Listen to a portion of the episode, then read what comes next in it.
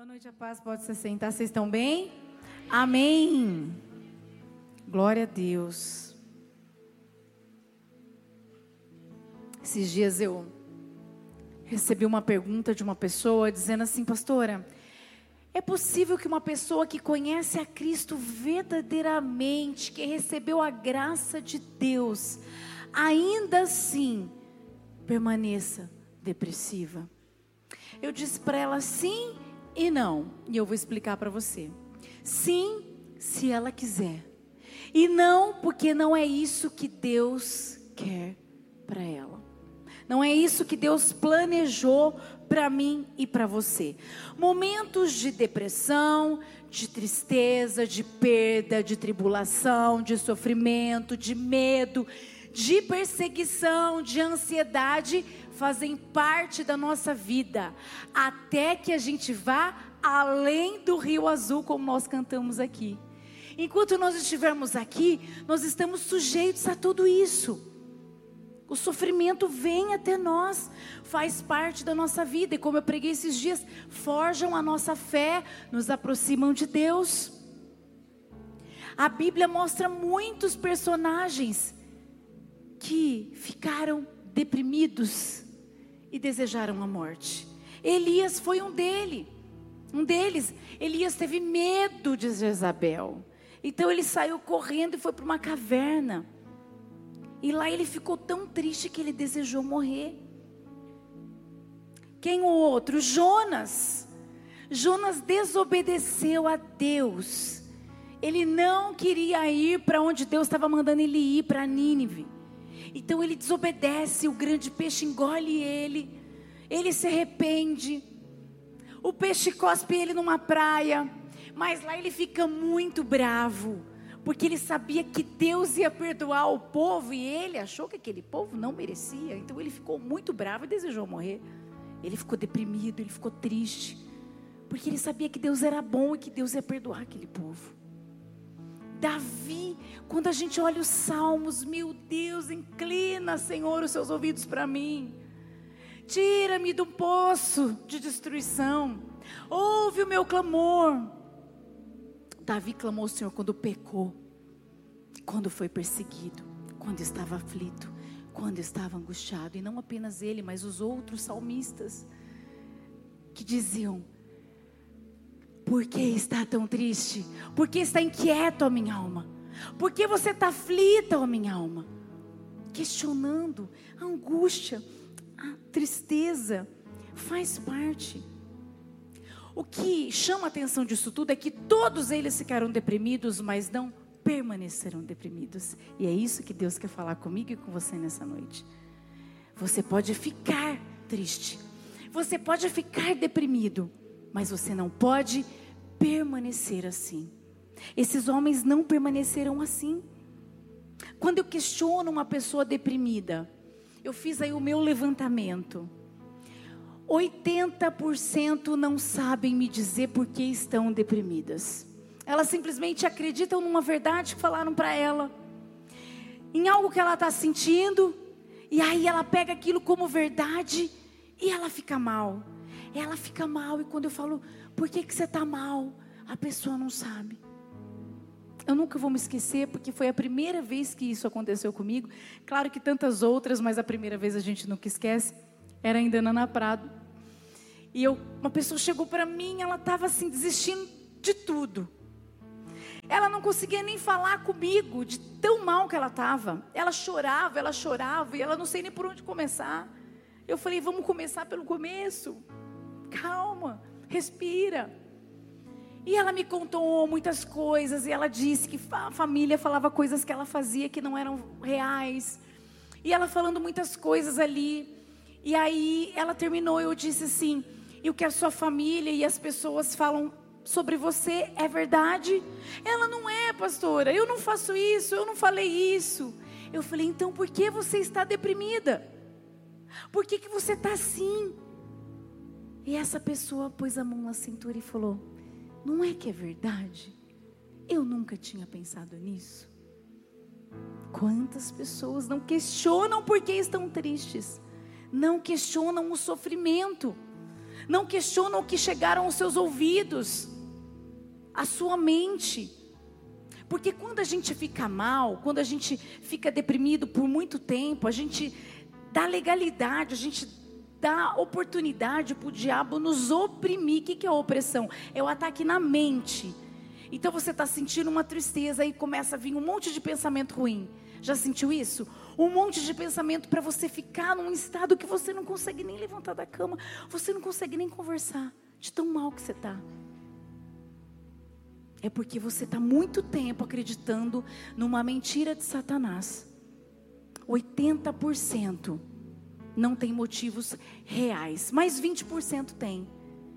20% tem motivos reais para estarem tristes, para estarem num quarto chorando, porque estão passando dramas, estão passando perdas, estão passando situações muito difíceis, doenças e tantas outras coisas.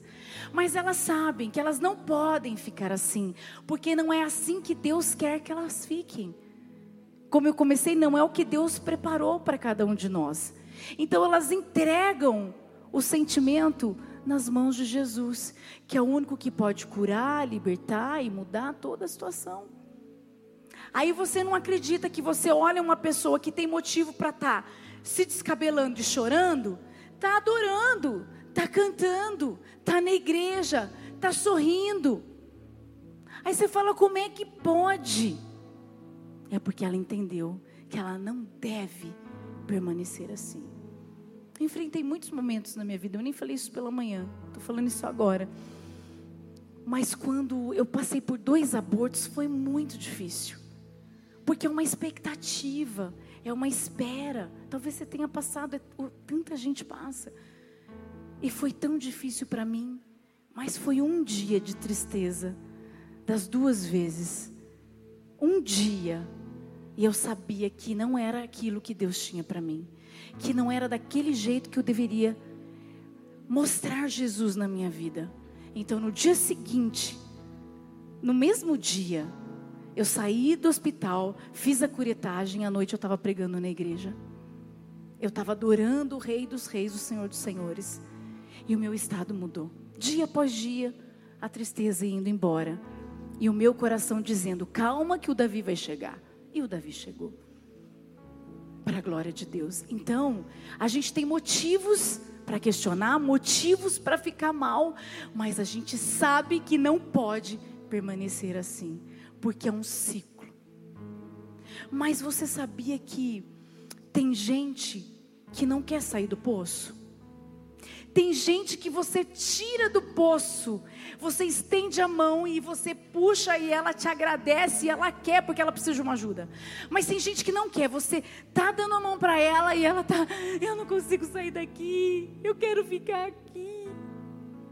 Não adianta a gente fazer um culto como foi domingo passado. O pastor falou sobre você tem valor. Falei no só para no encorajadas. Você é uma princesa de Jesus. Não adianta a gente trazer uma palavra aqui se a pessoa continuar apoiando o coração dela, as emoções dela, numa pessoa, num relacionamento, num ser humano. Vai ficar frustrada, vai ficar triste, vai ficar deprimida porque está colocando em lugar errado. O valor vem no Senhor. O coração tem que estar tá em Jesus. Mas tem muita gente que reluta. Reluta e fica o que na cadeira de balanço? Para si, para frente, para trás, ó vida, ó céus, ó o que fizeram comigo, ó e agora, o que, que eu vou fazer? Como eu vou viver sem essa pessoa? Como eu vou fazer agora? Como eu vou viver? Como eu vou respirar? Como vou... E a vida continua. A vida continua. E a pessoa não quer sair. É triste. Mas quando a pessoa não quer sair, você tem que orar, entregar ela nas mãos do Senhor, porque a gente não pode fazer nada a não ser orar. A palavra de Deus, ela liberta os deprimidos e cura os doentes. Então não há tristeza, ansiedade, doença, tribulação, maldade ou qualquer fortaleza que venha nos abater que prevaleça diante da presença de Deus na nossa vida. Você precisa acreditar nessa verdade. Porque mesmo triste, você se levanta. Você se levanta e fala: O meu Deus não me quer assim. O Espírito Santo habita em mim e ele vai me ajudar a prosseguir. Eu e o pastor somos muito atacados, porque somos líderes de uma grande igreja que vai crescer muito mais, porque é propósito de Deus. Então o que, que ele faz? Ele tenta oprimir a gente. Antes de um evento, depois de um evento, antes de um culto, depois de um culto. Graças a Deus, nunca estamos juntos assim. Mas eu sei quando ele está, ele sabe quando eu estou. E a gente começa a clamar um pelo outro. Porque o diabo quer o quê? Ele quer bombardear a gente para a gente ficar mal. Para a gente ficar triste, para a gente ficar deprimido. Não conseguir buscar uma palavra, não conseguir se alegrar com as pessoas. Mas a gente sabe que pode durar um, no máximo dois dias, né, amor? No máximo dois. A gente se levanta, continua, porque sabe que não é assim que Deus quer que a gente fique, que não é assim que o reino vai ser expandido. E a gente continua e a alegria volta, porque você precisa se posicionar. Você precisa falar: eu não vou permanecer assim. Mesmo que eu sinta, eu não vivo pelo que eu sinto, eu vivo pelo que eu sei. A fé não é o que você sente. Muitas pessoas estão vivendo por sentir. Eu sinto, eu sinto. A fé é pelo que você sabe sobre a palavra de Deus. E quando você sabe, você ama, você entrega, você confia, você deixa Ele te mudar, Ele te moldar, Ele te ajudar a vida no Evangelho, a liberdade em Jesus. Quando a gente aceita a tristeza e permanece deprimido, somos como um carro que anda na reserva, sendo que Deus tem um tanque cheinho para nós todos os dias. Um, tan um carro que anda com tanque na reserva, uma hora vai fazer o quê? Vai parar. Deus tem possibilidades diárias para nós. Deus tem novidade de vida todos os dias para nós. Um tanque cheinho para a gente rodar, para a gente caminhar, para a gente encorajar, para a gente prosseguir, para a gente crescer. Um tanque cheio. Mas se a gente permanece naquele lugar de, de depressão, aquele lugar triste, a gente vai ficar na reserva e uma hora a gente vai parar. Não é isso que Deus quer para você. Então a gente precisa ser o quê? O crente em movimento. Mesmo abalado, a gente não pode parar. A gente precisa ser crente em movimento. Está sofrendo louve, precisando louve, está chorando louve. Não importa louve. Porque o nosso louvor vai invadir o céu. Então você tem que continuar. Tem muitos textos na palavra de Deus que ele usa a figura da galinha para mostrar o seu amor e o seu cuidado para nós. Ele dizia: Olha, eu, que, eu, eu quis, como uma galinha, juntar vocês, juntar os, os pintinhos e botar vocês debaixo das minhas asas. Ele dizia para o povo: Mas vocês não querem. E em muitos outros textos diz: Embaixo das minhas asas. É o refúgio, é o abrigo. Eu acolho vocês, eu guardo vocês. Eu não, não tive essa oportunidade de, de ver um galinheiro, de ficar observando um galinheiro. Meu avô tinha, tinha touro, tinha boi, tinha vaca. Mas o pastor, né, em Cardoso, né? Glória a Deus.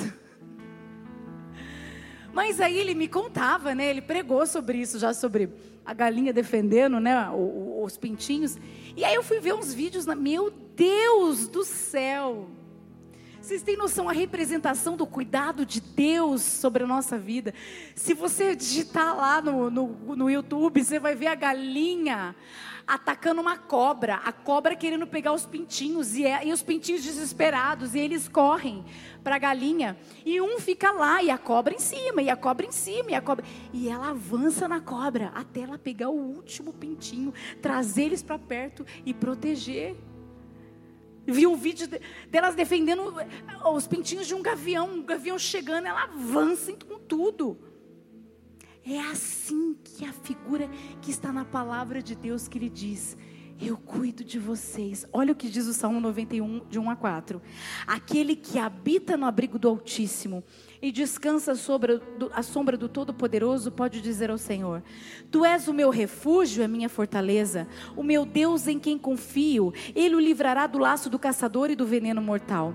Ele o cobrirá com as suas penas, e sobre as suas asas você encontrará refúgio. A fidelidade dele será o seu escudo protetor.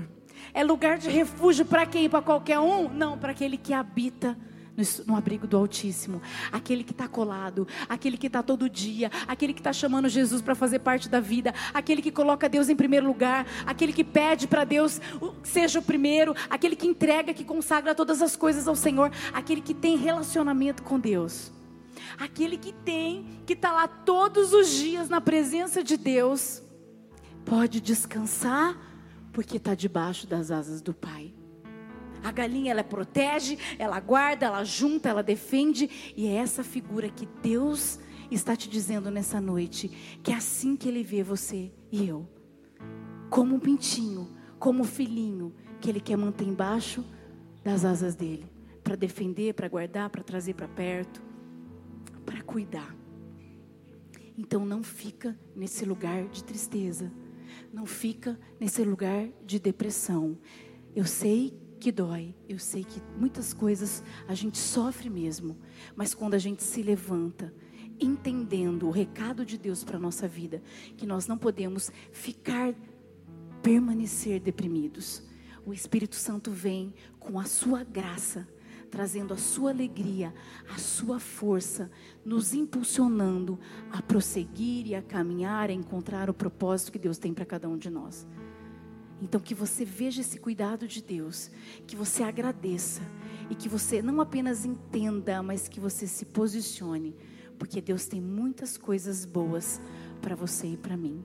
Amém. Feche os seus olhos. Senhor, muito obrigada por essa palavra. Obrigada porque o Senhor cuida de nós. O Senhor nos protege, o Senhor nos defende. O Senhor nos ajunta debaixo das tuas asas. Porque o Senhor quer os teus filhos perto do Senhor. O Senhor quer o primeiro lugar, o Senhor quer ser o centro.